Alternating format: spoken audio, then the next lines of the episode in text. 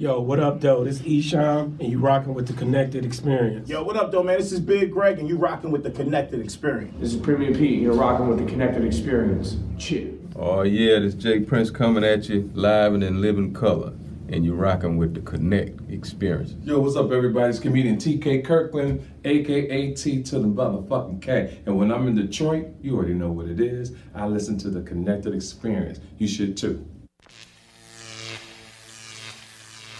Connected. I'm SJ. I'm AJ. and we the connected experience. Hey, bro, what's I- the connected I tried. I know you was gonna try to race me to it, so yeah, like, let me throw this cross in the game. White man, ju- uh, hey man, it's the lifestyle, our lifestyle, a lifestyle, man. It's just what we do, man. We like to connect people with people who we like, and hopefully, their story can uh, inspire you to do something with your life, even if it's just for a second. And then we have all type of people, man. We are Yeah. not a hip hop based show. We just Never. two dudes who know some stuff about hip hop. We were at one point actually underground rap historians, but Yeah. what is underground rap now has got so big, and so Yeah. so I would say we are underground rap historians from the period of like 1993 up until probably like 2010. That's Yeah. where it is. That's So where it stopped. That's where you know Because that's where the underground changed. Yeah, the underground turned into the internet. Yeah. So um, you got a term? Yeah, I do, man. Professor, it's a Hey, hey, teacher. hey, hey, that's my turn. Oh, I'm sorry. uh, dissertation, a long essay on a particular subject, especially one written as a requirement for the Doctor of Philosophy degree. and mine is professor, a teacher of the highest rank in a college or a university. Now, why are those our terms? Man, because our guest today, he a he a doctor, man. Doctor Yeah. Doctor David Walton, man, and it's it's it's so fucking dope seeing him. And Yeah, being yeah. able This is to actually call him- special to yeah, be able to yeah, call him call doctor. him doctor because like we seen the process, even though it was from afar, we seen the process, and even when we was on our way over here, I said he he uh he was at Michigan State uh doing his uh. Uh, that? African American studies. African American Studies at Michigan State. My brother said, "How I know?" I said, "Because that's the only program in the state that do it." Because my wife went to Eastern Michigan for African American Studies, and that was her next step. She has a uh, certificate from Eastern, and then your next step is uh, yeah, we're gonna get into all that. is We're gonna get into all that. So. so- today with us we got uh Dr. David Walton. You know what I'm saying? We know him by a few different names. We can Yeah. get into all that, but it's an honor and a privilege to have you here, bro, because not only are you a doctor, you family to us. You are you you like a first cousin in all actuality, but we not blood, but you get to pick the people that you love and grow with. So it's definitely an honor to have you here, bro. It's an honor to be here. It's a pleasure. And then just to see you all's growth as well, because I watched everything y'all went through since y'all was little, little. Maybe like eight, nine years old. Yeah, yeah, yeah. The So badass twins.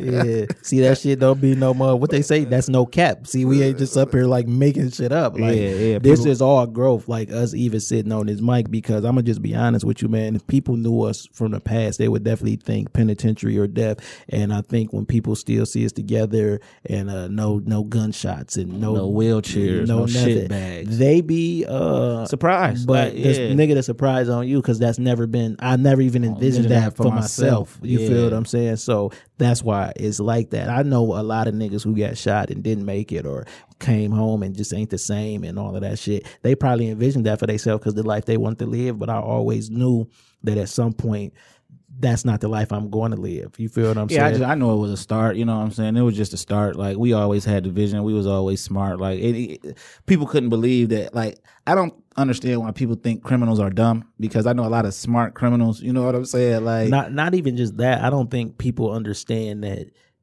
this is just that's just the start. You feel what I'm saying? It's like the race. You you, you shoot the gun in the race, but we don't know who gonna win and who gonna finish and who gonna stay in the race and who gonna take turtle a in the detour. hair, my nigga. feel what I'm saying? So let's talk about growing up, Dave. Where you grow up at? I grew up in Romulus, Michigan, South Side, Brown Town, in fact, Oak Yeah. Brook. yeah, Yeah, yeah. it ain't Oak Brook no more though, man. That, that's crazy. Was it but I- Sky Harbor? Hey, I don't even think it's Sky It's Harbor. Gateway It's or Gateway. something. Yeah, yeah. But the map plat uh, for the planning, so the subdivision where the houses are, it was called Oak Brook. So technically, the neighborhood is It's still still Oak Oak Brook. Brook, but the apartments in the front just have different Which names. was identified by most people because people. I don't even think people realized that it was those Oak Brook apartments and then it was Oak, Brook Street. Yes. You feel what I'm saying? And I mean, we grew. I mean, we grew up halfway on Oakbrook Street. My auntie Kelman, Uncle Bobby lived on Oakbrook Street. Happy birthday, Auntie Kim. Yeah, Definitely, yeah, definitely, yeah. My cousin Gator, who is my second. Oh, Gator the oldest or Lavelle's the oldest? I think Gator the oldest. Gator, Gator was Gator was older than Black. Yeah, so Gator, my oldest cousin, Jamal, my shit, he third because he, he older than Kiwana. You feel Yeah. me? Kiwana is my sister. So like, it it it was a pleasure being able to grow up there because like everybody know we from Inkster, but I always tell people I'm from Inkster, but really I rep the whole area because I spent a lot of time in Romulus. You know Since what I'm saying? kids, Since yeah. we were kids, like shit, we lived in fucking uh, Birch Birch, Run. Run, the fourth house off the corner, and we when my auntie moved to Oakbrook, shit, we moved to Oakbrook because And my other auntie moved to the apartments in Oakbrook, so we was yeah. So how was growing up in Oakbrook on the side? Explain to people how Romulus is set up for you to actually say the South Side because a lot of people don't know the airport is in Romulus, Michigan. When you touch down and they tell you welcome to Detroit, you are actually in Romulus, Michigan, which is 20 minutes outside of Detroit. So anybody who ever been to DTW Airport, you are in Romulus, Michigan. let me stop you. You're actually in Detroit because they own that property. But you know what you're I'm saying surrounded by you, you're flying into the surrounded area. But when you're on airport property, those addresses are actually I- oh, yeah, yeah, but it's addresses. Romulus, Yeah, though, but it, it's in the heart of Romulus. And it's like that, but is if if uh Detroit was the biggest city as other big cities, That then that'd be Detroit. Detroit, You know what I'm yeah. saying? Well, it's two ways to look at it. I view it this way that Romulus is part of the Detroit metropolis. yeah.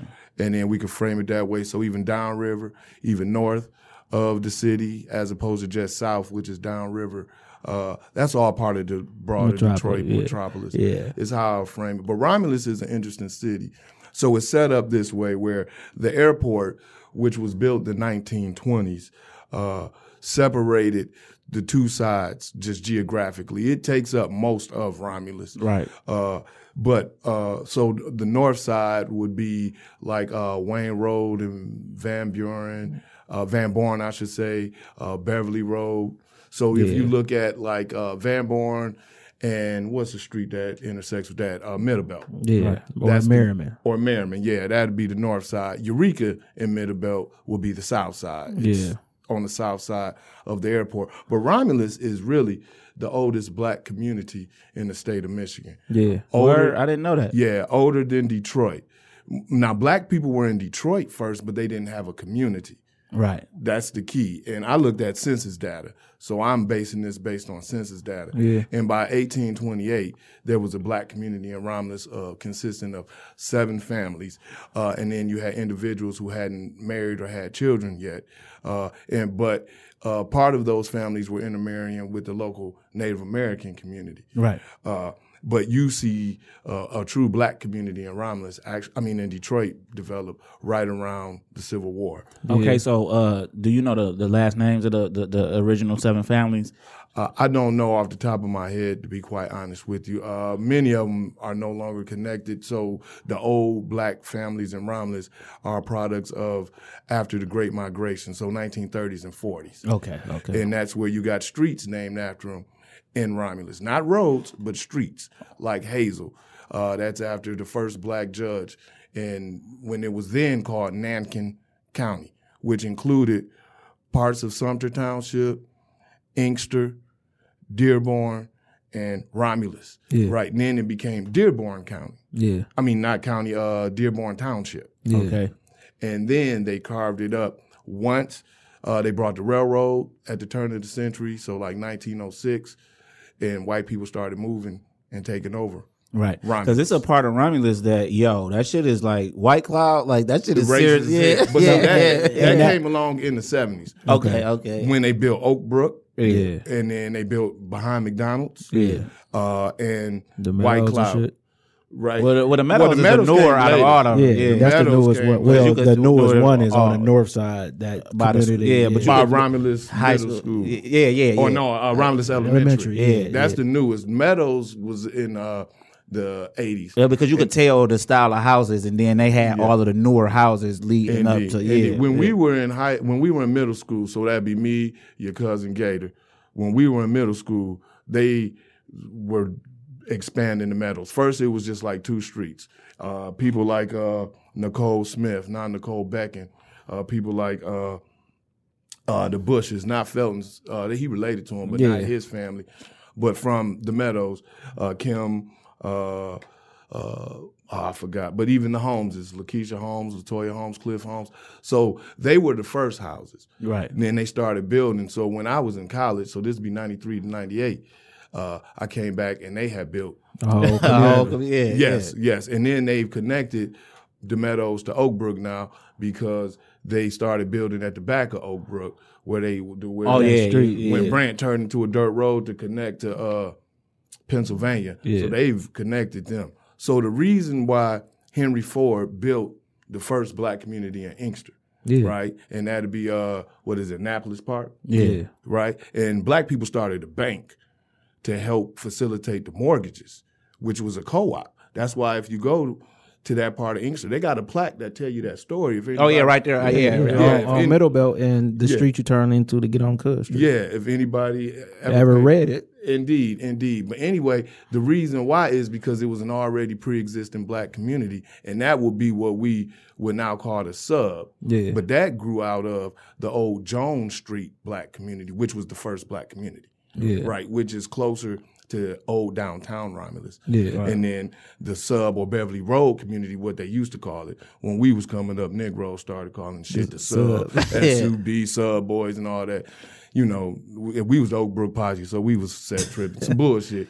But nonetheless, so that's why he picked that for his black employees that worked at the Rouge Foundry Yeah. right? The white people in Dearborn, Wyandotte, and all Allen them. Park. Yeah, it was a no nigga allowed after nine law. It's still on the books, but they can't enforce it. They were called sundown cities. Yeah, sundown towns. Yeah, Yeah. exactly. Uh, so that was so they could ride the trolley all the way from Inkster down Michigan Ave, all the way down to be able to get to work, Work. without having to interact with those white communities, and his employees might get killed. Right. And so they wouldn't go to the same schools because he didn't want his black employees and white employees' children going to the same school. Well, I mean, he knew the the temperature of the time. he knew the temperature of the time because he was a part of it. Because Yeah. people fail to realize that He was racist. Yeah, Yeah, yeah, The racist yeah, is like an understatement. You Yeah, know what I'm saying? And that's why we never had a black quarterback because that team is owned by the Ford family, and some things and the never change. Firestones. They Yeah. intermarried. Yeah, so yeah, if yeah. they're connected to, if we wanted to go that far, so the Firestones will be connected to uh,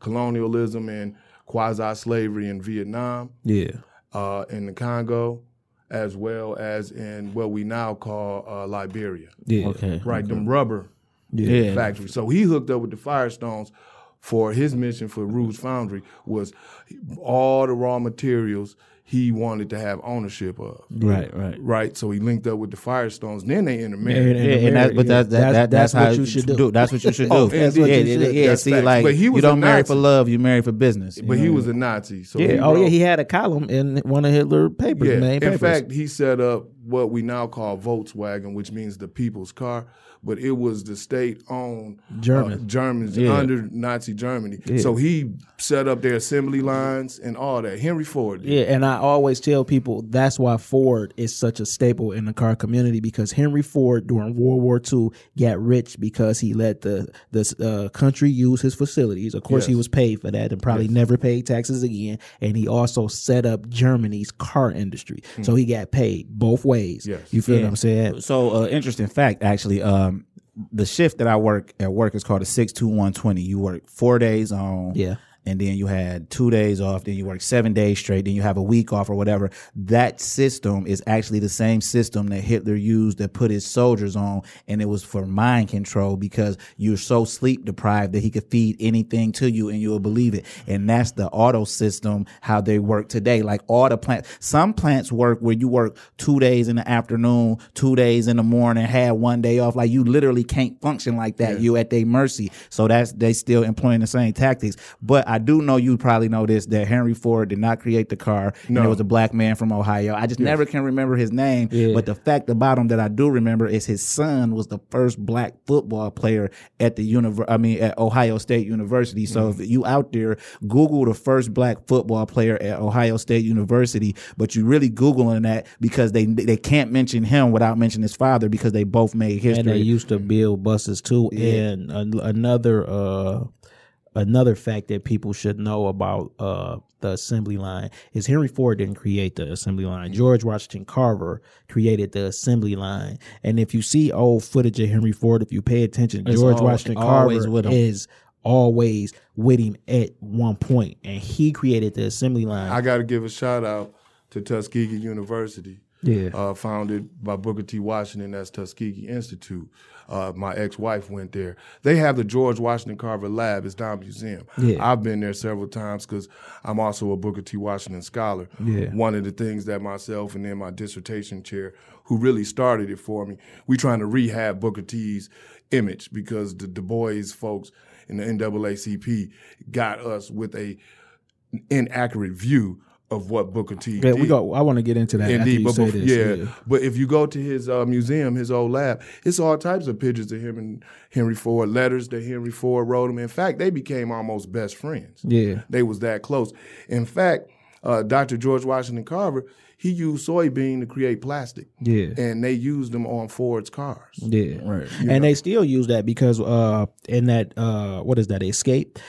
People are complaining about the escape because it has soy in it, and neighborhoods where uh, vermin are pr- uh, prominent, they're eating through the soy in the cars under the hood, So creating some of the- problems. and Yeah. then it's an some of the alternative- wires and all yeah, that. it's an all, the cover and the casings of the wire, and they eating through that. and some of the hosing as an alternative to rubber because the Vietnam War had disrupted rubber production. Yeah, right, right. So you uh, mentioned Booker T. Washington, and so I am. Do you, are you familiar with A.G. Gaston? Uh, remind me. He, uh, he was he was from Alabama. He used to go to the Booker T. Washington Institute, and he started something else. Uh, he was like one of the richest black men in the world at one point, bro. Okay. When they was doing during the civil rights from movement, Alabama. he from Alabama. So during the civil rights movement, they were staying at his hotel. He integrated vertically. That's where that whole concept come from. Okay. He sold life insurance. Then he had a funeral home. Then he uh, had uh, a graveyard. I think my homeboy is doing uh, did his dissertation on him and changed it to a book of that movement, so he'll be included. So shout out to Dr. Anton House Yeah. out of uh, Howard University. He just got his PhD, so we newly minted. Yeah, yeah, Yeah, congr- congratulations. So- now you mentioned uh, Booker T. Washington and what uh, kind of talk about his philosophy, and he he was actually a, a Republican, right? And when I when I say Republican, I don't mean in the sense of today's time, Yeah. but back then he was like a real heavy, like he said it was in this fabric to be a Republican. Kind of talk about his uh, legacy a little bit. Indeed. Now, I'll first address the whole issue about Republican, uh, the Republican Party, right, which effectively was founded in right outside Jackson, Michigan. Although it was founded before then, but really effectively when they really had their first meeting and consolidated. it was a party of one issue. It was an anti-slavery party. Right. But just because someone was anti-slavery did not mean that they believed in black equality. Definitely, You got to emphasize that. Uh, in fact, Abraham Lincoln himself, and they call it the Party of Lincoln, was a white supremacist. oh, for sure. I wish black people would understand I mean, he that more. it's essentially when it boiled down to it, white supremacy is the belief that white people are superior, Superior to, to black, black. and that's what he said. He said, "I'm not arguing that the Negro is equal to whites, but that slavery." Right yeah. is is a problem. We're mismanaging human resources. We're going to end up being taken back by the British because of the Industrial Revolution with British money and German ingenuity, and that was the Industrial Revolution. So that was essentially what their argument was about it. And then you had some people using religious arguments uh, uh, to end slavery, but they did not necessarily believe in Black equality, equality, right? right. So it was two camps in the Republican Party: the conservative Republicans and the radical Republicans. The radical Republicans believed in black equality. So people like Frederick Douglass, a black man, he was a radical Republican. The man that freed, if we wanted to give it to one person, we really can't. We got to talk about the war, all the soldiers, and Congress, right? But if we wanted to give it to one man, it wasn't Abraham Lincoln. He was dead. So how can a ghost free us? It's it's impossible. That's that's that BS. That's that form of Nation of Islam made me that say that's that spookism, and I don't believe in that spookism. Yeah. But nonetheless, it will be Thaddeus Stevens, who was the leader of the radical Republicans in Congress, and he was common law married to a black woman. Right, right. They legally couldn't get married, but they were common law married, and the racists thought that she was his house servant, but all his friends knew that that was his wife Yeah. because they lived together in Washington. I mean, DC. same thing. You yeah, know what I'm saying? But but no, they were in love. No, I'm just saying. It ain't the same. No, thing. I'm saying- for Thomas Jefferson and Sally It's different, yeah. it's the same thing. Yeah. His house. No, I said that because that's what wives think they are. That's Oh, where the oh, okay. housewife concept comes from. of male patriarchy Yeah. and white supremacy. Yeah, you know, it, it's all interlinked. You can't disconnect that. yeah, and, but and people of- try to all the time. But so I, I had to say all that, and it lets us know because you just look at the dates when the Civil War ended, when they signed the treaty in April, and then it took several more months for the Thirteenth Amendment to end slavery. It Took several more years then for them to decide to give us citizenship, Yeah. and then it took several more years for them to give the black man the right to vote. Basically, gave every man. That was when even poor whites who can men who could never vote could vote. The Fifteenth Amendment said if you're a man, you can vote. Before that, you had to be a white, man, landowner. Yeah. So only the wealthy could vote. Right. The wealthy white men could vote. Women got their vote a little later. But anyway, Which was actually fueled by the Fifteenth Amendment Because that lady was got a- mad that black- white that women, black, the yeah. white woman's response Yeah. to that. Yes, Right. help fuel the Feminism. suffrage movement, and some people argue that early first wave of fem- Bell Hooks definitely will argue it uh, in her book on black feminism. The black feminine, them two words don't even go together though. Well, man. that's a different conversation because you're talking about a totally different movement than a white feminist, and people conflate them. But to get back to your question about Booker T, so Booker T was born a slave, Yeah. right, in Virginia, and then ran away, right. You know, after he heard of the Emancipation Proclamation, he ran away uh, to the. now, how would he hear about this in these times? Like, how was the word he spread? knew how to read. Okay, He was taught how to read by one of the, his white relatives on the plantation and his mother. Okay. because his father was the plantation owner, was the slave owner. Oh, so he mixed. Yes, Booker T was. Because some of the pictures don't depict that. What we think about mixed today. Well, I mean, Malcolm X's mother was mixed. I Yeah, I, it's, it's it's not that standard look of mix. Yeah, Right, but you know what I'm saying? What people would Yeah, think that. yeah. You know what I'm saying? Because like what people need to understand when talking to you, like you speaking from a place of no. So they say any, Facts, yeah, yeah, right. So anything you say, like they could go research it themselves. Oh. So like when somebody else say something, like of course, like we know Malcolm mine was mixed, so we can argue the fact that if his mama mixed, of course he mixed, because that's why she married his daddy. That he said he was so that, black, because he was so black. Yes. Meaning she did she didn't even agree with the white blood in her body. Indeed. You feel what I'm saying? So he 25 percent white, right? Mm-hmm. But people wouldn't even put that together. You feel what I'm saying? And it's sad because he says it in so many speeches, but Right. they don't They read ain't or listening listen to them them. ones. Yeah, So Booker T was a Republican because that was the party for black people during Reconstruction.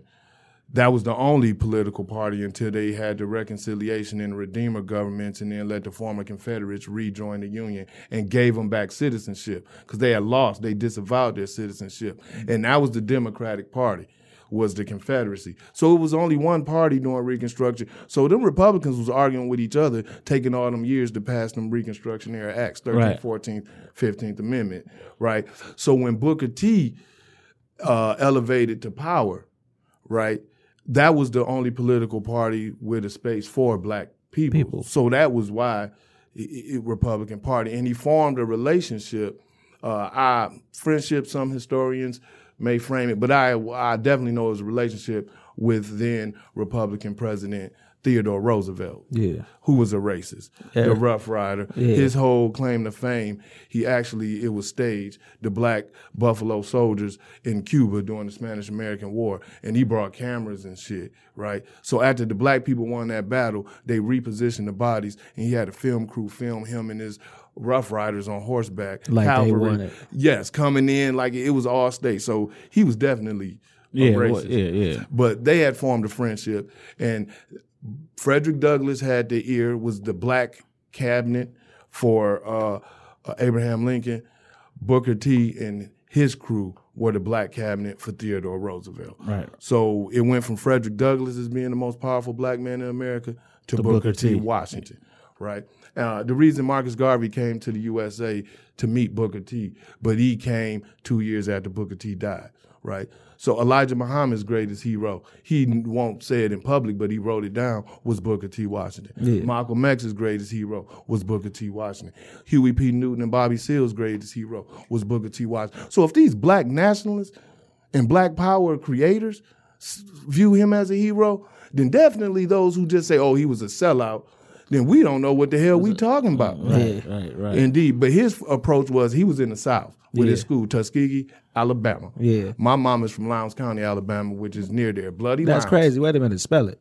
L O W. L O W N D E S. That's where we from. That's where my granddaddy people from. Bro, then Like we, we might be uh, related yeah. to that. So I yeah, suggest that's what I'm saying. That's where they from. Like I went as far back as possible. I suggest y'all read saying? a book then called Bloody Lowndes by my frat brother, Uh, uh, is it on? Can I order it off of uh, Prime? yeah. Oh, okay, well, when we leave, I want you to text Indeed. that to me because I, I'm saying had it. Yeah, indeed. but say it on air for the readers. Yeah, Yeah, Bloody Lowndes by Dr. Hasan Kwame Jeffries. He's a professor at uh, Ohio State.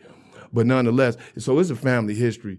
You know, it would be a family history for you all because it's definitely a family history for me. But about the creation of the Black Power movement, it really started in Lowndes County, Alabama, with Fannie Lou Hamer and Stokely Carmichael. Later came what they did in Oakland Yeah. yeah. it really started, and that was the original Black Panther Party. But the, it was called that because it was Lowndes County Freedom Party.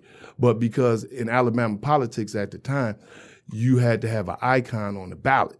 Oh, okay. And Stokely Carmichael and Fannie Lou and SNCC had just left Mississippi, Yazoo County, Yazoo City, Mississippi, and black people had a folklore about a Black Panther in the swamp in the Delta that only ate racist crackers. So not just white people, but racist white people. Yeah. So we heard that. So that's the icon he selected for that party. Yeah. Right. And he had a slogan because he would have been a rapper if he lived older. Stokely would have if you Yeah, ever yeah, yeah, read or yeah. listen to any of his speeches. And he said that a Black Panther would be the white cock every time because the Democratic Party in that state used a rooster, Yeah. a cock. Yeah, and he so said a Black Panther would be the white cock every time. Yeah, And yeah, that's a heavy game, man. So, like, So Booker T, to get to that, and then we can move on. Booker T was a slave. W.E.B. Du Bois and the other folks were never slaves. They were born in the North in uh, in the communities that didn't have slavery, although it was slavery in Michigan, Boston, Everywhere, New right, everywhere. New York, Washington, D.C., which is in the South.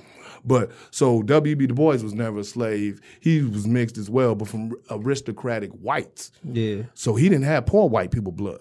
So we had aristocratic right. Negro blood and aristocratic white blood going all the way back to European aristocracy in Europe. so Booker T knew how dirty the game get. He had his school in Tuskegee, Alabama. He knew white people's attitudes can change at the turn of the wind, and they could just hey, they was and- vicious. People don't understand. they called it Alabama was the vicious, man. Besides vicious. Mississippi and Alabama were Oh, yeah, yeah. and That- but very vicious, right? Yeah. And uh, so he said his philosophy was we need to just build our economic base and economic training, economic skills, so things trade and all that. Well, we can form our own. We ain't got to work for the white man. We ain't got to borrow money from the white man. Generated black nationalism, black economic. Yeah. na- so he believed in separatism. One out of survival. Yeah. If he was down there preaching, we want to integrate with the white people, we would have never heard of Booker T. Washington or Tuskegee Institute. Nah, what's what behooves me is even going back that far Yeah. that we just still don't get it.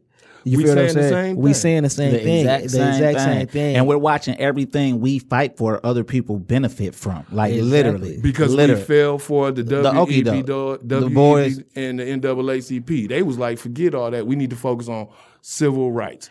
and civil rights does not ma- it's it's not a black right. It's it's a civil right. Political power Yeah. without economic backing is useless. You're just a tool for those with economic backing. right, is and that's why I, that's why I just don't understand the civil rights movement was I feel like this, man. I mm. feel like black people fall for the biggest bullshit every time, time and time again, mm. and then they act like like nobody's doing this to us like we're doing this to ourselves. Indeed. Period. You know what I'm saying? and- even and with one of the ways- gentrification, though. No, bro. even with one of the ways is like pledging your loyalty to a political party. Like It's how- foolish. Like you're you're an idiot. Like wh- you didn't do no research. Like all these people. Like I mean, come on, bro. Listen, all these black people that's Democrats have no clue when you just said that the Democratic Party came from them letting the Confederates back indeed, in. But well, they were the party before the Civil War. right They were the party of the South, the party of the and, and, and it was founded on slavery. sharecropping and share and No, they no, it was founded no, on slavery.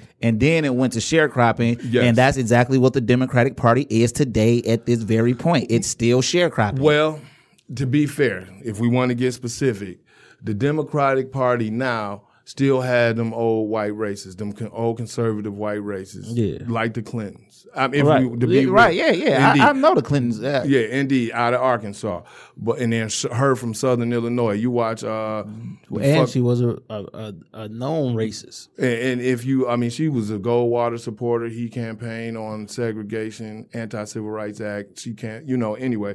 But if you watch the Blues Brothers and they say ain't nothing worse than the uh, Illinois Nazi, she's from that. That that that's that that, area. Yes, Yeah. but nonetheless, uh, after uh, the gains, the civil rights movement was able to achieve statutory reform.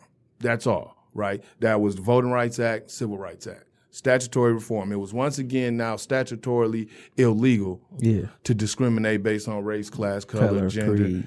And all that, right? And gender meaning to discriminate against women. Yeah. Sexuality wasn't in the mix then, uh, and politically wise, right? So a lot of those old civil, what we now call old civil rights leaders, they jumped in the vacuum because a lot of the segregationists started leaving the Democratic Party to join the, Republican, Republican Party, Party, right. Right, because it was uh, a coalition of Republicans and Democrats that uh, under Lyndon Baines Johnson, who got the Civil Rights and Voting Rights Act passed Right. based on the Because pressure. Kennedy got killed. Yes, exactly. So many people were mad, and then so you had some of the, for lack of a better way to put it, liberal Republicans join the Democratic Party, conservative Democrats join the Republican Party, and it left a vacuum, Right. particularly in the South.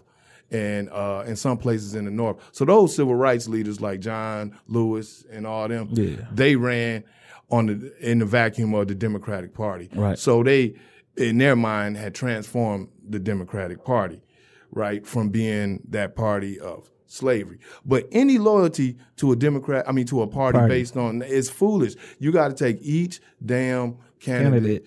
on and each issue. And what people fail to realize, even people I love, people we love, who be like, "Oh, I ain't voting. That's some bullshit." I'm like, bro, then skip the presidential elections. But that down ballot is Is key. that matters. local, take a place like Romulus. If we was like these judges, racist as fuck, we literally can vote them niggas Vote out. them out. Right, right. That's the only You way know to what get I love out, about uh, Romney is unless that they die. Alexis is gonna be the judge, man. And she's she's watching them build the courthouse across the street that she gonna run. And bro. that's some And bullshit that's- too, because even how they funded that, They so was overcharging. They was overcharging people on tickets because once they said that they they not getting a dollar from the community, Yeah. like no meals and stuff going up, far as your taxes, y'all was overcharging people on tickets. Well, you know this, this a five million dollar courthouse. Where Well, now it's, it's, it's, it's, it's wide open that we know now across the nation. yeah, Yeah, that yeah. they use overcharging, over policing, uh, uh, uh, profiling, Yeah. to generate uh, civil uh, civil cases that aren't criminal cases, but they require a fine. Money. Yeah, yeah. they require So exactly. let's talk about uh, your college years. Did you know going into college that you was gonna do African American studies and stuff like that? Because you was going to college around a pivotal time in like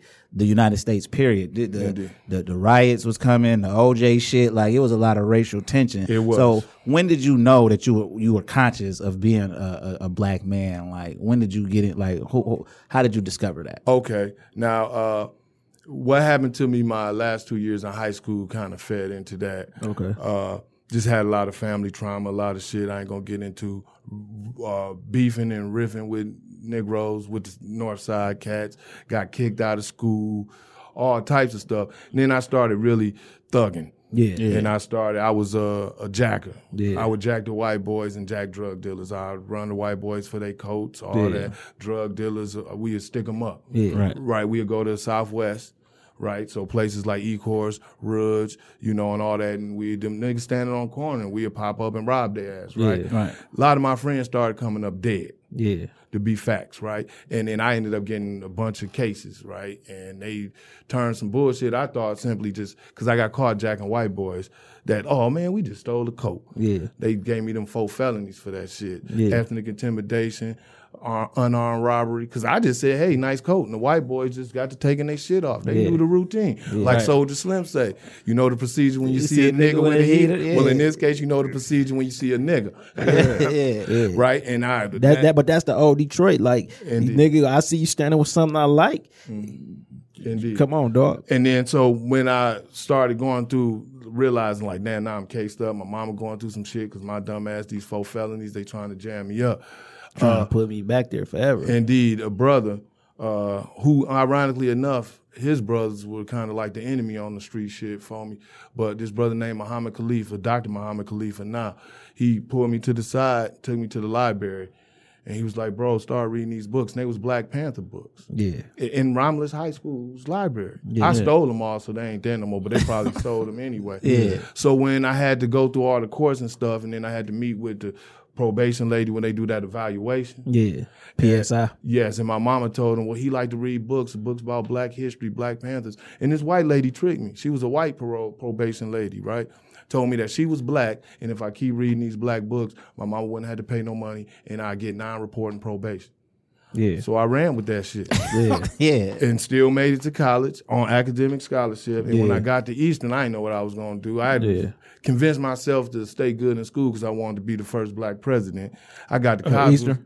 Oh, period. Uh, I wanted to be Barack Obama. Yeah. The world, Barack- Craig. Yeah. The world. The world. yeah. And then I got to college and I was like, oh, clearly I ain't gonna do that shit. I've been reading these books. I know the game now. This Yeah, shit ain't yeah. gonna what I'm gonna do. In that first semester freshman year, I took intro to African American studies and I was like, oh, this is it. Who was your Like, professor? Uh, Miss Janice Riley. She's now a school teacher at Cass Tech High School. Yeah. Yeah. What about Dr. Peters? You had Dr. Peters? Yes, I had Dr. Peters. So that was the second semester. Yeah. You know, and then I had Dr. Peters. I basically took every class in uh, that they had. You need 33 credits to major, and I graduated with 69 credits in Black Studies. Yeah, yeah. My wife God talk damn, about uh, my wife talk about Dr. Peters a lot. Like Yeah. he's like she said he put her on the right track because she went for electronic media and film and Mm-hmm. uh and also uh, African American studies. And she said like Dr. Peters like she she used to tell me about like black people and I'm I'm pretty in the know. And Mm-hmm. she used to be like, well, no, like for instance, the March on Washington, like no, that wasn't Dr. King's fight. Like that, what's his name? Uh, Bayard Rustin. yeah, like, and he didn't even come because he wanted to disrupt Washington with everybody marching. And what we end up with in history is them allowing us to come. They The shut the man- government down already, but his goal was to, To go rush in and shut it the government down. We go be here, and uh, that was actually years earlier. And so when A. Philip Randolph. A. Philip Randolph, talking yep, and he didn't even come.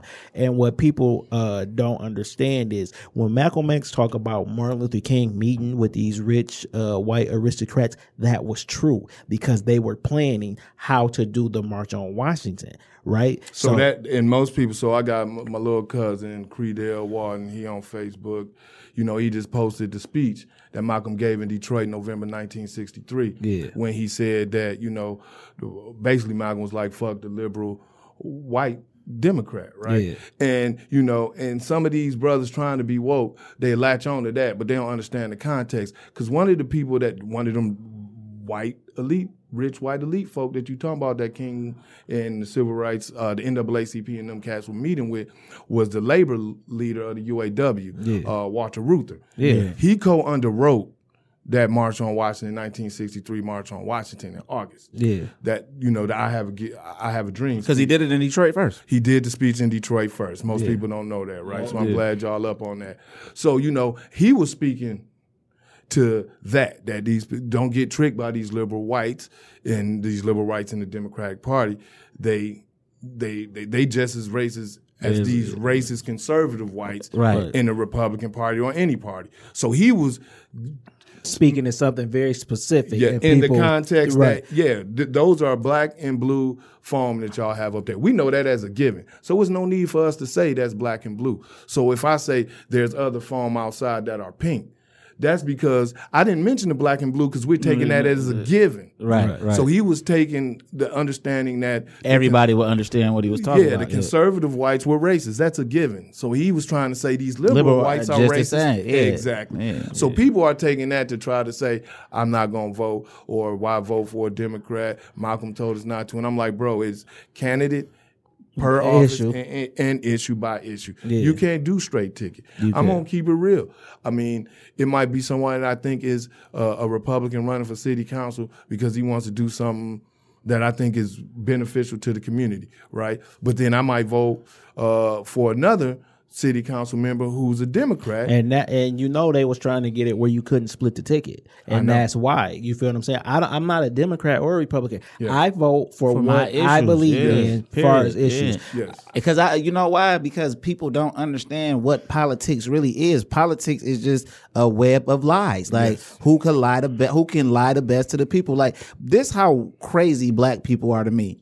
Y'all voted for Bill Clinton because he went on Arsenio Hall and played the fucking saxophone. Because later on, years down the line, y'all y'all let his wife go on the Breakfast Club and pull out a bottle of hot sauce and nobody got offended. They thought it was funny. I would have went the fuck off if I was You any of them. so more insulting is that they would say he was the first black president Like- because he smoked weed, cheated on his wife with a fat, ugly white girl, and played the saxophone. Right. You know how insulting So- that is? Right. Yeah, and the like, crazy part what? is what you don't know about motherfucking Bill Clinton is he was directly involved with the Iran Contra scandal too because they had to okay the money for the airport that was built in Arkansas. And at that time in He Arkansas, he was the governor. So, and then boom, we put the dope in your neighborhood, black people. And then guess what I do? I come in and make a mandatory minimum, which means that it's people still in jail for that. And his wife is on the Breakfast Club pulling out hot sauce. And it's funny. No, it's not funny, bro. Just like people don't, a lot of people don't know that Hillary Clinton was about to start a racist campaign against Barack Obama, but them emails got caught. Hmm. So they playing the same dirty white people tactics, and y'all love these people.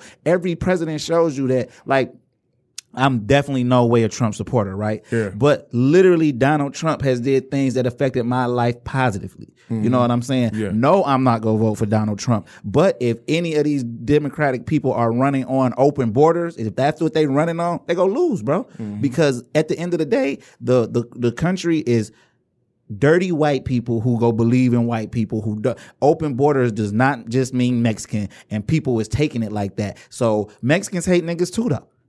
you know what I'm saying? A lot of percent. You know what I'm saying? Right. Or because you could look in uh, the situation, and a lot of that is uh, dealing with the street life and the Yeah, gangs. that's what I'm about to Yeah, say. it's, it's a lot from- of gang That come culture. from drugs. That, yeah, that, Yeah, but no, that's what. I, indeed. yeah, Yeah. but but Mexicans hate black people too. So black people is front line once again for Mexicans, for gays, for all of these people that don't really care about you. well, that don't front line for us. Well, yeah, that's what I'm That saying. don't It- front line and who benefit from uh Yeah, like, when people what people fail to realize is when people say this country was built on the backs of blacks we not just talking slavery we talking issues that people benefit off of immigrants benefit way more off of issues that black people fought and, And died, died for. for. way more than black people you know what i'm Part saying of that is our fault. no, a lot, all of not that even part of that. All of that because we made it a civil rights issue. and That if we would have listened to them brothers who were sprinkled around the country saying, "No, don't integrate, stay segregated, just build it up."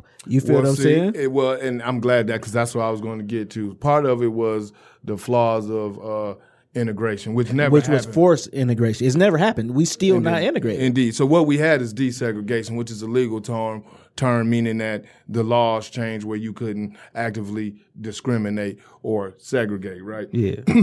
And see, by this time, W.E.B. Du Bois had fell out of favor with the NAACP organization he helped co-found and all that other stuff. Like they had kicked him out like three times. People don't realize that. So he had a long life. So there's very many Different. iterations of W.E.B. Du Bois and his ideology. But he had rethought things and he came up with a concept of self-segregation that we fight and get those civic rights so we can have those rights you know. But then we segregate ourselves. Yes, self segregation, where we stay in our communities for the economic base. That was him reflecting on the flaws that he saw in the argument between himself and Booker T. Washington. Yeah. Because they both ended up being nar- wrong because they needed both They needed- approaches yeah, yeah. combined together, right? Without uh, uh, political power and political protections, the quintessential, the perfect Booker T. Washington town, the Washingtonian model, Atlanta, in 1906, the white people came and just burned it down. Yeah. Right? But then the other blacks,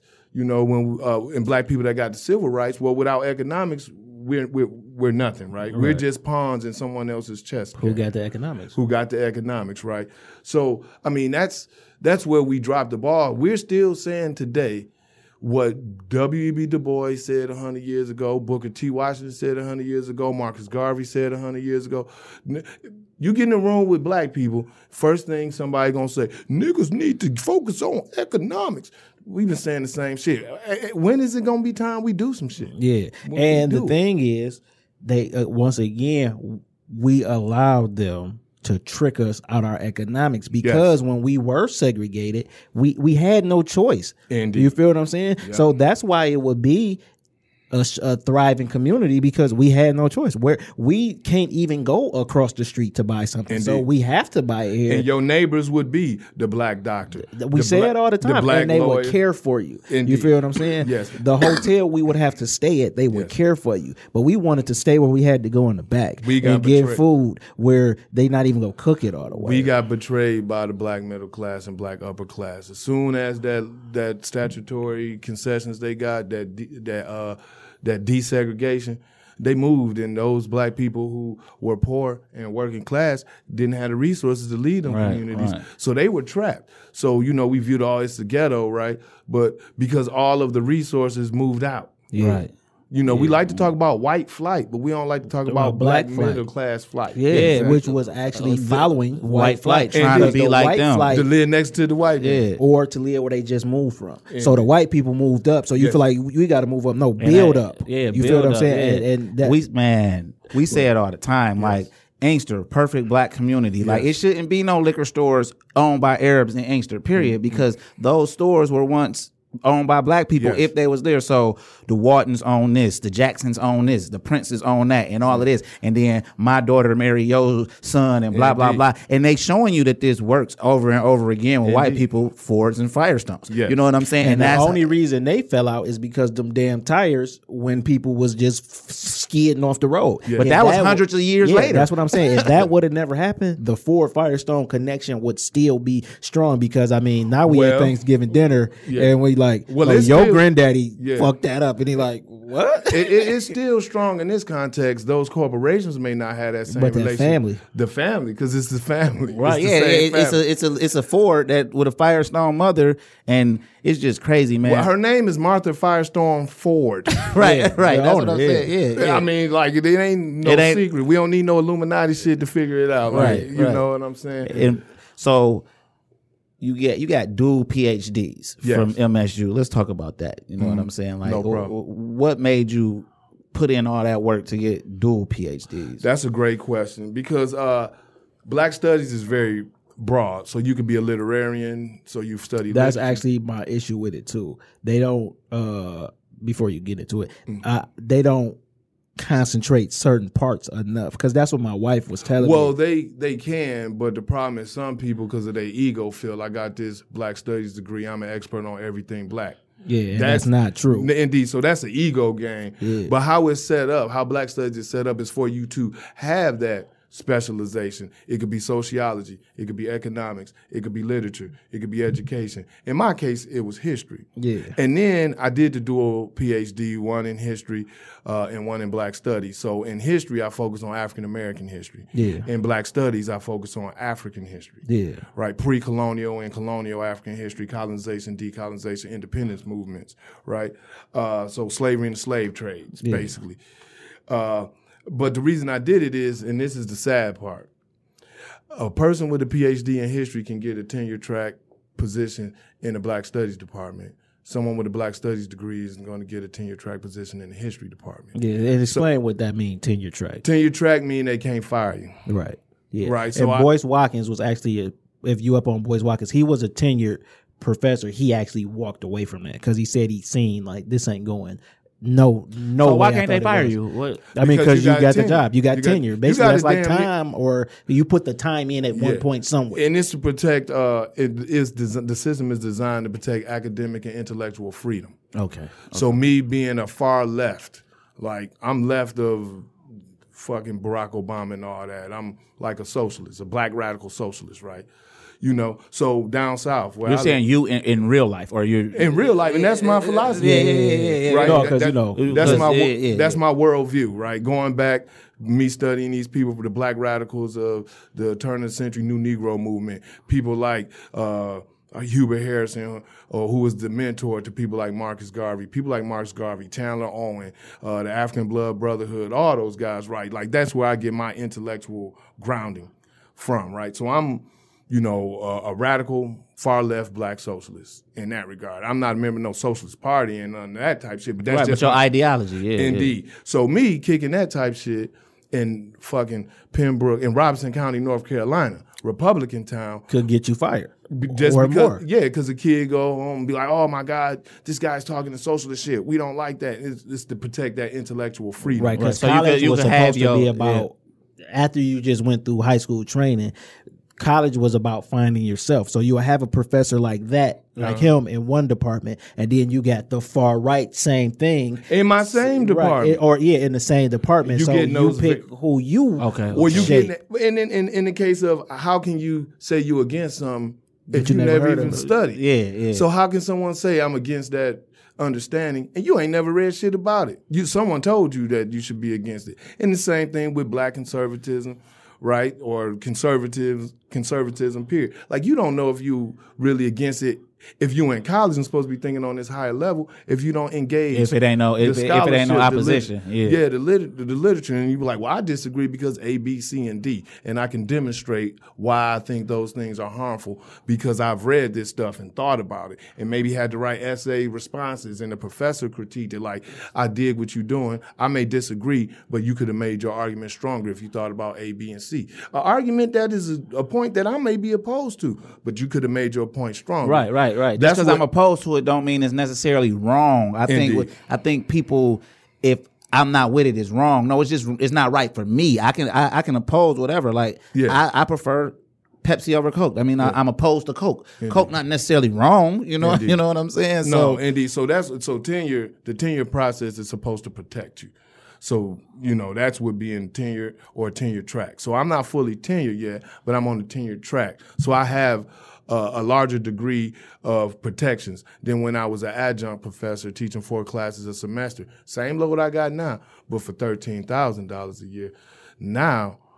I get like five, seven, eight times that shit. Keep it one hundred, right? Yeah, Doing yeah. the same shit, but Yeah. it's just so because it's, it's, it's, the, it's the American way. It's like Indeed. internship. Let, let me get you It's slavery, for- yeah, bro. It's yeah. near That's what slavery. they pimping the adjuncts, Yeah, bro. yeah, Indeed. yeah. But so, so at, at Eastern Michigan, if a student was like, Dr. Walton grabbed my booty, my boss there, Dr. Okafor, was gonna fire me off rip. I had no protection. I wouldn't do that because I ain't cut that way. right, but, that, that'll get you fired. But someone just that, the accusation. the would but someone that is tenured or tenured track, then there's hearings, there's protection. They gotta gotta go through that. process, processes. Right, but not things. being tenured, you out of here. Now, I wanted to touch on something else because you said you uh, have a one of the it's an African American studies and then Yes. it's an African history, Yes. but you also have an MA in world history. Yes. So, like, what came first? the MA in World History. Is so that this is what I did. I did the bachelor's in Black Studies, double bachelor's, Black Studies and Human Resource Management. My dad was talking, no, every black man need to study business. I'm gonna keep it real. That's all fine and done, but I fuck up a business. I'm just not the business guy. Yeah, I need to hire the next person to help run my business because I ain't gonna be able to do it right. But you know, I, so I double majored in that. So then I got a master's degree in world history and a graduate certificate in Black Studies because that's what they offer at Eastern. the at the time. Now they got a master's degree, but at the time they Yeah, they really just changed. They that, just right? got it. I mean, what in the last five years? Maybe I would say maybe last year and two. a half. Oh yeah, yeah, okay. Since yeah. I've been I've been gone two years, and when I was teaching there, I stopped teaching there in May to 2017 and moved to North Carolina July. Uh, it they the master's yeah, because that's what my wife yet. has a certificate. Yeah, know, it hadn't so- been launched yet. Uh, so I did that because I didn't have the option of getting a, a master's degree in black for- studies. okay, okay. And I went to Eastern Michigan because they let me in just on the word. They knew me anyway, so they let me in on the word and they gave me money. So they paid me to get my master's degree. right as they should. It was free, you know, and they paid me to get my PhD at Michigan State. That's why I said, well, I might as well do two. Shit, ain't gonna cost me no extra money. Right, yeah, and I'm gonna put it. You graduated with 69 hours on You know? 30. I mean, 69 credits, uh, and you only needed 33, so you used to doubling up the load anyway. Exactly. Now Yeah. talk about uh, your dissertation because it's Uh-huh. unapologetically black. It's actually more, but I just didn't put the whole title. What's the whole title? Uh, unapologetically black, transnational black identity in the USA and South Africa, 19 1966 to 1982. Okay, and I talk about that, son. 'Cause- And that's a, a, a nice chunk of a time period. It is. because so much Happened. of the world changed between. No, is that why you picked that time period? Well, I, I picked that time period because uh, what I am most known for and what my because I'm turning into a book as we speak. What I publish on, even the journal articles, and what I give a lot of presentations on is I'm a Black Power studies scholar. So the Black Power movement. So this was the way I can study a, a global Black Power movement, Right. Because it's the Black Consciousness movement in South Africa. We're talking about Steve Biko. He's the most famous. They used to call him the South African Malcolm X. Okay. And then the Black Power movement in the U.S. And then their international crossbreeding, their connections with one another, their intellectual discourse with one another, borrowing ideas and translating them to seeing what different worked conditions. here and- Exactly, exactly. So that's why I picked that because I was going to do three locales, and my dissertation chair said, "Bro, you tripping? Just do South Africa and do the USA because you could do your research in South Africa in English." Although I had to learn Isi Zulu uh, by mandate for the PhD in history, I had to have. What is Isi Zulu? That is the language of the Amazulu. We just call them Zulus, but they're in their language they're Amazulu, and their language is Isi Zulu. Uh, The, uh, the confederation that was cre- uh, created by Tashaka, that some people call Shaka Zulu. Yeah. His name was Tashaka, uh, which means dumb beetle, and that goes into his story why they gave him that name, the leper beetle, I should say, because he was rejected by his family and all that other stuff. But you know that so. Uh, but nonetheless, because they're both in English, I was going to add Brazil as well. Because Brazil has the most black population other than Africa and the United States, right? Uh, they got more than the United States. They got Yeah. the largest black population outside of Africa in the yeah, world. in the world, In the And- world, and yeah. that's that's actually why people call people Afro Latinos, right? Well, there's a lot of Afro Latinos. There was more black people that went to now what we would call Latin America than what we now the USA. M- very few of us came directly from Africa. Some the pla- USA. Yes, most of us uh, came. We went to places like Cuba first, Brazil first, Jamaica, Jamaica, first. Haiti. Yeah.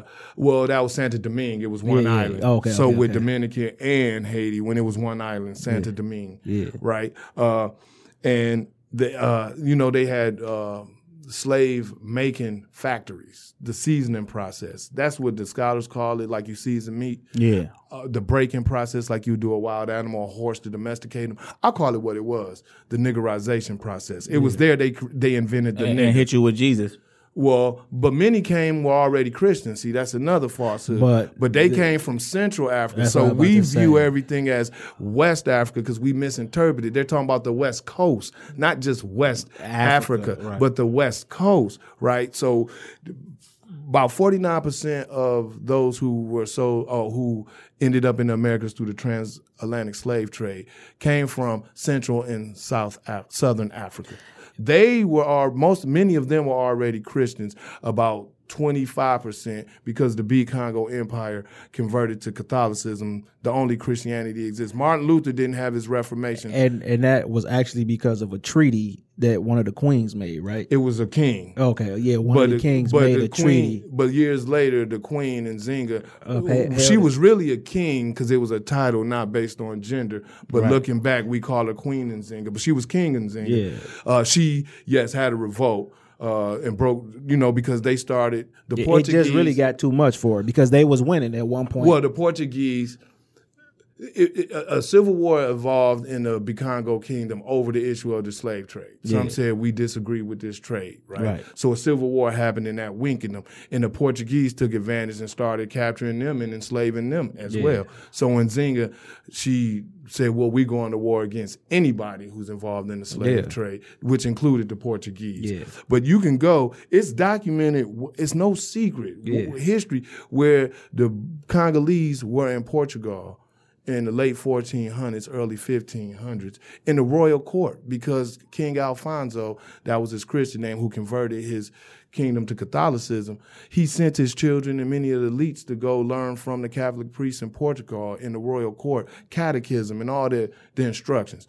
And so about 28% of those who came from the ports in northwestern coast of Africa were Muslim because of the Ottoman The Empire. came, yes, but everybody that came over in the slave trade wasn't Muslim. Everybody that came over wasn't Christian. Everyone that came over wasn't non-Christian. Everyone that came Yeah, they over just believe whatever they believed in their region. They traditional. yeah, right. So it's a mix of Muslims, Christians, and spirituality. and African spiritualities, and, And- plural because it varies from culture to to culture. culture. Yeah. And what people need to understand too is the Christianity we know today Is not- isn't necessarily the Christianity that they practice because Catholicism is a different form of Christianity versus uh Baptists and all Tho- of those that. are the Protestants, Right. They- yeah. So the, that the Reformation. So yeah, they were Christians, but they wasn't like what we what what's What the you- grand the scale that black people practice Christians, Christians. Black yeah. because you can't even find a black Catholic. It's like one You in can. forty. You can. You, know got to what leave this place. Go to New Orleans. Yeah. Go to I mean Louisiana. Go to Texas. Yeah. You will find them. Go to uh, Chicago. It's where people migrated. Yeah. Right. So like a lot of Haitians after the Haitian Revolution. Uh, a lot of the elite Haitians fled to like New Orleans. Yeah. So it's black Catholics. They're strong. Yeah. They ain't never stopped being. But most where we are familiar with are the Protestant religions. I mean, the denominations: Baptist, Pentecostal, Yeah. Methodist, Yeah. and et cetera. et Now, how how how uh when you was learning that language, since uh you English is your first language, Yeah. did it come easy to you? or Hell did- no, it's hard Yeah, as hell. They got clicking sounds and stuff. Yeah. You know what I'm saying? Like, um, And my- like in America, we speak English, but we speak in dialects also. Is that the same? Well, it, you can see variations. So in that case, there are actually different languages because it's really a broad. One could argue a broader language, and each language in that region is like a a dialect, but they'll get offended. And I understand because it's cultural. So if someone who speaks uh, Isi Zulu will be able to uh, understand someone and communicate with someone that speaks uh, Isi Ndebele or Xhosa, uh, and et cetera, et cetera, et cetera. Like Nelson Mandela, he's a, uh uh native Xhosa speaker, right? But he can talk with people who before he died who speak Isi Zulu. You know, Yeah, yeah. yeah. So they're very, very similar. And Shona, so like Southern Zimbabwe all them, their languages are very similar to like Isi, Isi Zulu and Isi. Now you you went to Africa for this, right? yeah, I went to South Africa probably about 13, 14 times. I I remember like when you was going. Talk about that experience a little bit. It was wonderful, man. I don't know where niggas get this bullshit that the Africans don't like us, man. I got there and they was like, "Welcome home, brother." Yeah. Brother, Now, what's brother. crazy is uh Styles P. He went to South Africa and he said that's the first thing somebody said to him too. Welcome home. For real. Yeah. Facts. And you know, bro, it's it's I got a community there. So I know people that still go there and I haven't been in like two years, n- almost three years now. I, I need to start going back. And people be like, man, they found out I was from Michigan, uh, from America and from Michigan. And they asked me, did I know Brother Kalanji? Yeah. They be like, bro, you famous here. I'm like, bro, they're my peoples. Like Yeah. they they us. Yeah, like it was no bullshit, no nothing. Yeah. You know, any of that. Any issues related to any issues I find anywhere else. This nigga look like he got some money. It had nothing to do with yeah, being American. yeah. exactly. Now we about to wrap this up, but I want to hear Hold your. on, just one second. Because, no, because uh, like a lot of Americans are afraid to go to Africa. What's the process like to to go to Africa? Like it's a process. So what was the process? The like? process is for those who are anti-vaxxers, they ain't gonna be able to go. You gotta get them vaccinations. That's the process. Other than that, you get your I, pass. I can't go then, man. I, I, I Indeed. yeah, like You gonna have- I don't feel because I'm gonna say this. Like I had a homeboy from uh, he was raised in Oakland, but his parents was African, and he said when he went back, they didn't make him get no vaccinations because his parents wouldn't allow it. His way, he said, his ways around it. well, then it's I don't know the process. to yeah, get but it, yeah, you think it's because his family was from Africa? I- that's what I'm saying. This is uh, at his family. He was he's first generation American. Yeah. Yeah. But he was like, man, when you get that, he said that's what he said. He know people who went to Africa and got the vaccinations, and they first couple of days in Africa or whatever they was sick, but it was because of the vaccinations, and they That- was thinking they was sick because they was in Africa. That was they bad one. I got my vaccinations in the USA several months before because they last ten years. The ones it's the malaria ones. And yeah, because I, of- I, I was about to say that is they really uh, say that they concerned about you catching malaria. Although you can die from malaria, it's not a death sentence. But since we we've never been exposed to it, they think like that could take you out. so you know that was they bad then. to, to wait to go to Africa and did the vaccination. In my opinion, I would have did it in the U.S. several months before, right? But nonetheless, I didn't get sick, but that don't mean someone else will. But nonetheless, uh, I don't. The vaccinations, to be honest with you, wasn't for me to get into the U.S. I mean, get into South Africa. It was, just for me to come back Yeah. From South Africa. So to go, you wouldn't have to deal with that, but you might have issues when you come back. They might put you in quarantine, some shit like that when you fill out. But uh, other than the vaccinations, bro, your passport. And then you buy your ticket, and they want you to put your passport information in when you buy your ticket. Well, how how long was the flight?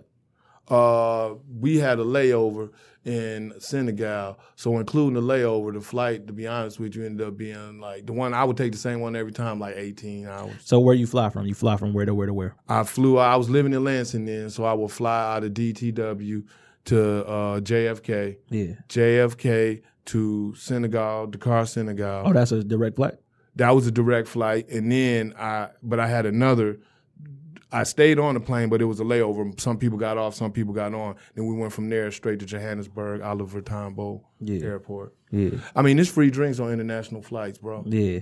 I'll just be in that bitch lit. Yeah. and then go to sleep and wake up and get lit again and watch a dumbass movie and do Mm-hmm. It all again. Yeah. Now, before we get up out of here, uh, we gonna have to have a part two because there's so much we could cover.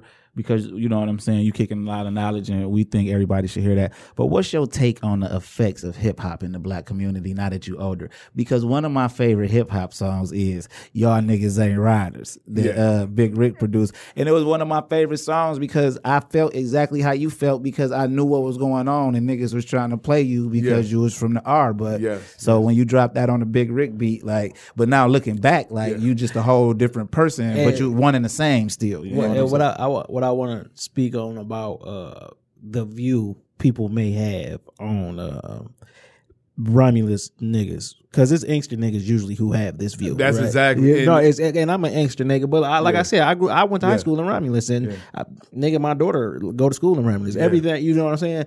Yeah, And my I just daughter think- from Romulus. My daughter is not from Inkster. My Yeah. daughter from Romulus. So I just think like get, get a life, my nigga. You sound stupid. First of all, if the airport wasn't in Romulus, Romulus would be the most scantless part of Michigan. Yeah. Eh, Way scandalous than Detroit because it would be a middle sized city. And I guarantee you it would be two or three projects. You feel what I'm saying? It would be two high schools. Yeah. And it just would be so It would- it would- scandalous. it would be 'cause all niggas- rivalry. Yeah, niggas would migrate there for niggas would Yeah. migrate there. You feel what I'm saying? And when people, I just, I don't eat, I don't give a fuck where a nigga from. It's niggas cutthroat everything Indeed. from everywhere. It's not It- about where you're from. Yeah, I Everybody never seen a street sign different. kill a nigga. So You when a nigga tell me where you And- from, now I feel you, but It was uh yeah, I got two answers to that. Cause part of that part of that the answer to that question is why I stopped rapping, to be real. Yeah. Uh, you know, I, I started be I started rapping because I basically, you know, Tupac died. And I was like, it's Tupac changed my life. It was a void. I'm like, I want to fill that void with some conscious shit. I was about to graduate college. I'm like, I'm gonna use this black study shit. But still, nigga, fuck that. yeah. So I'm really, can't look, I'm really shit. only in college because I was robbing. Exactly. So I fuck around and bust your head if I had to. So I, and that was part of hip hop at the time, or my infatuation with Pac. You gotta let these niggas know that they can't run up on you, right? Because cats will do that to you, Yeah, right? yeah. So I had that that edge, right? And and then I had a lot of rivalries with people that were still around that wanted. It was on on site. Yeah. It- that that was a reality that I was dealing with, and then I'm trying to jump into this hip hop scene, and half of these cats might want to fight me on site, right? So when I did get my fake little rapper deal, they didn't want me to do my little conscious rap. They wanted that y'all niggas ain't riders, niggas talk shit. But they ducked when we opened fire. Damn, it's been years since I said that. hook. and then like the Christian in song, you know, that was the one they really liked when they thought I was Baby Pac. You know what I'm saying? I've been thugging since the day that they Christian me. I don't know if y'all remember that Yeah, song. yeah. But anyway, uh, and they was like, man, we don't want this motherfucking soft ass shit. And they was like, we through with you and gave me a little check and the bus ticket and sent my ass home. And I was like, what I'm gonna do, what I wanna do. I don't wanna do the gangster shit no more. then I gave it another shot and then I was like, bro, my heart ain't in it. I, I really wanna, you know, be on some positive shit and maybe hip hop for me isn't because I didn't have enough confidence. On hindsight, I could have did the positive shit, but I didn't have enough confidence. that was my bad, right? But how I view I think it's overstated the negative influences that hip hop has on people. The reason why I say that because they like to blame hip hop for some shit that I think people would do anyway, that they mamas and they uncles have trained them to do anyway. You know what I'm saying? I think hip hop just magnified it. You feel what I'm saying? So the problem is these middle class Negroes and these upper middle class Negroes from like West Bloomfield and all this other shit, silver spoon ass Negroes, mom and dad. I disagree with the, the, the concept of silver spoon. hold on, let him But finish. I'm talking about silver spoon cats, not just because they middle class. They they driving around in nicer cars than my parents in high school. They ain't no, you know, niggas I knew who sold dope needed to because they might not have ate yeah. Right. growing up. It and- was a necessity. It was a means to They an might have made a bad choice, but it wasn't so they can floss They had extra money and floss. See, them the cats that like mix the game up, so they hear the rap music and think it's cool. I think that's blackness. I don't feel I have authentic blackness. I think that's authentic blackness. So I'm gonna emulate that to really be black. So I don't think it's a problem in the black community, but certain people take it that way. You all may or may not know, but I suspect y'all do at least one person who didn't have to do no thugging for survival, but did it because they wanted Thought they, it looked cool. and thought that was authentic blackness. I'm not gonna But get but I don't. But my take on that is, if it's in you, it's in you. Like some. Okay, so like, just it ain't I- in my son, but if he came, if I came back next summer and he but was on but you know what though? But it is in him because it was in you. That's what I'm saying. Like it's in him. he ain't built for the streets, cuz. But but if he, no, but I understand what you're find that saying. out He got to find that out. So if he if he make hold on, if he Yeah. make a decision that's on some street shit, you looking as as you his father, you can look back and say, I know where that came from. But why would he have to do it? But you never know. No, if somebody walked up to him and he had to defend himself, I don't view that as street shit. No, That's no, I'm saying, I'm, but I'm saying like anything he decided to do that we would view as street shit, right? Because If he sold be in dope- you, he might not have to sell He dope. don't. listen. He don't me. have to sell dope for the reasons that you No, think that no, you no, would have no, no, sold no, dope. no. You ne- he don't he what he's saying. I'm This saying, is what okay, I'm saying. I Listen, understand what he's saying, but if he want to make his own on, way on, to hold be on, a dope hold dealer, no, hold on, then that's what he want to do. And he's saying that's dumb because that is dumb. Because how old is your son? 14. Okay, it's a 14 year old somewhere who doesn't have a way to eat. He has to sell dope per se. His son doesn't have, have to sell dope, So per why se, but would it you could be do a, the that? career choice that he wants why to make. would you do that? Is because the question. that's just like saying why would a motherfucker go here to work, go here to work, whatever. no, why I'm- would you sell dope if you don't If have I to? want to do that, why would you want to do that? You Be- see no, no, no. the I have effects. to. no, listen, bro, I have to listen, man. survive. I have to eat whatever I decide to do to do But that. this is what I'm saying. His son doesn't have to do that. So But I- why but- but would stop, you do stop, that? Stop. His son doesn't have to sell dope, but in his son mind, he might be thinking, "I have to survive. I have to eat," and, and he might see. the and I don't even think dope sell no more. So Yeah, yeah, we just say just it's saying, selling yeah, dope. Oh, dope the- sell. Listen, the argument is why would you do that? You don't have to do that. You have a you way to eat. determine- Listen, listen, to what I'm saying. I saying. understand what you're you saying. can't understand and No, no, still no. spewing the same argument. You I have can a way still to spew eat. my argument No, this is what I'm saying. it's a- it's you have a way to It's eat. Listen, bro. I just disagree with you. Yeah, right, I right. do too. But no, I'm, I, I'm I- trying to both of y'all understand you. I'm trying to understand you. But I'm saying whatever I choose to do to to get my money, whether I go to work, It's not your money. Money has no owner. You don't have to do this. But I understand what you're saying. That's It's what a I'm saying. It's and a he choice. May He may choice. make that choice. and I may view it as a dumb choice. But that goes back to in many ways you might even be reinforced be on my side. After all, I'm saying that uh, that a lot of these people that people blame hip hop on their actions, they would have made them choices without hip hop. Is what I'm saying. I think that some would have made the choices, but overall, like when you hearing murder, kill, death, and shit, like when you feed in your It soul, it, it, it, it, you. it I affect- like because.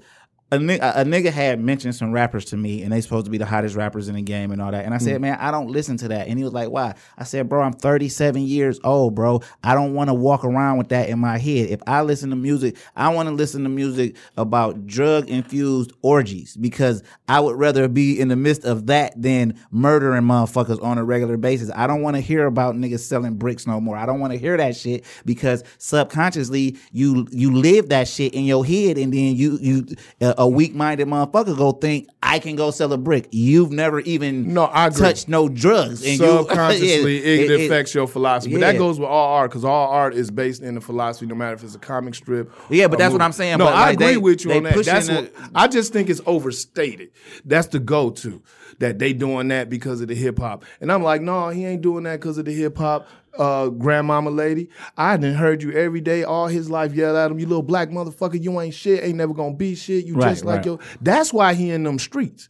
Had nothing to do with hip hop. It's that He just environment. took to that hip hop out there. exactly. Right, right. yeah. He get in the streets and then he pushing the hip hop in his head. because head. that's Yeah, the only yeah, thing that is yeah, even yeah. giving them any direction on what, how to survive. in Right, the because uh, some niggas, these, these rappers raise niggas. You hear niggas all the time Oh, say that- such and such my daddy and all that. it's and- a, to a large degree, uh, uh, Tupac Amaru Shakur definitely contributed to raising me. Yeah. So tell the people how they can get in contact you with with Dr. Walton. Uh, oh, to that's easy. Uh, they can go to the uncp.edu website. That's because you are a real college professor. Indeed, and I, and you could type in my name, David Walton, like the TV show The Waltons, and it'll take you to my profile page with my email and my office phone. I wouldn't suggest calling the office office phone because I don't barely answer that shit.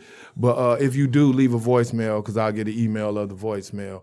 But email me. But you can get all that contact on uh, uncp.edu and do a search under David Walton. How can I get in contact with us, bro?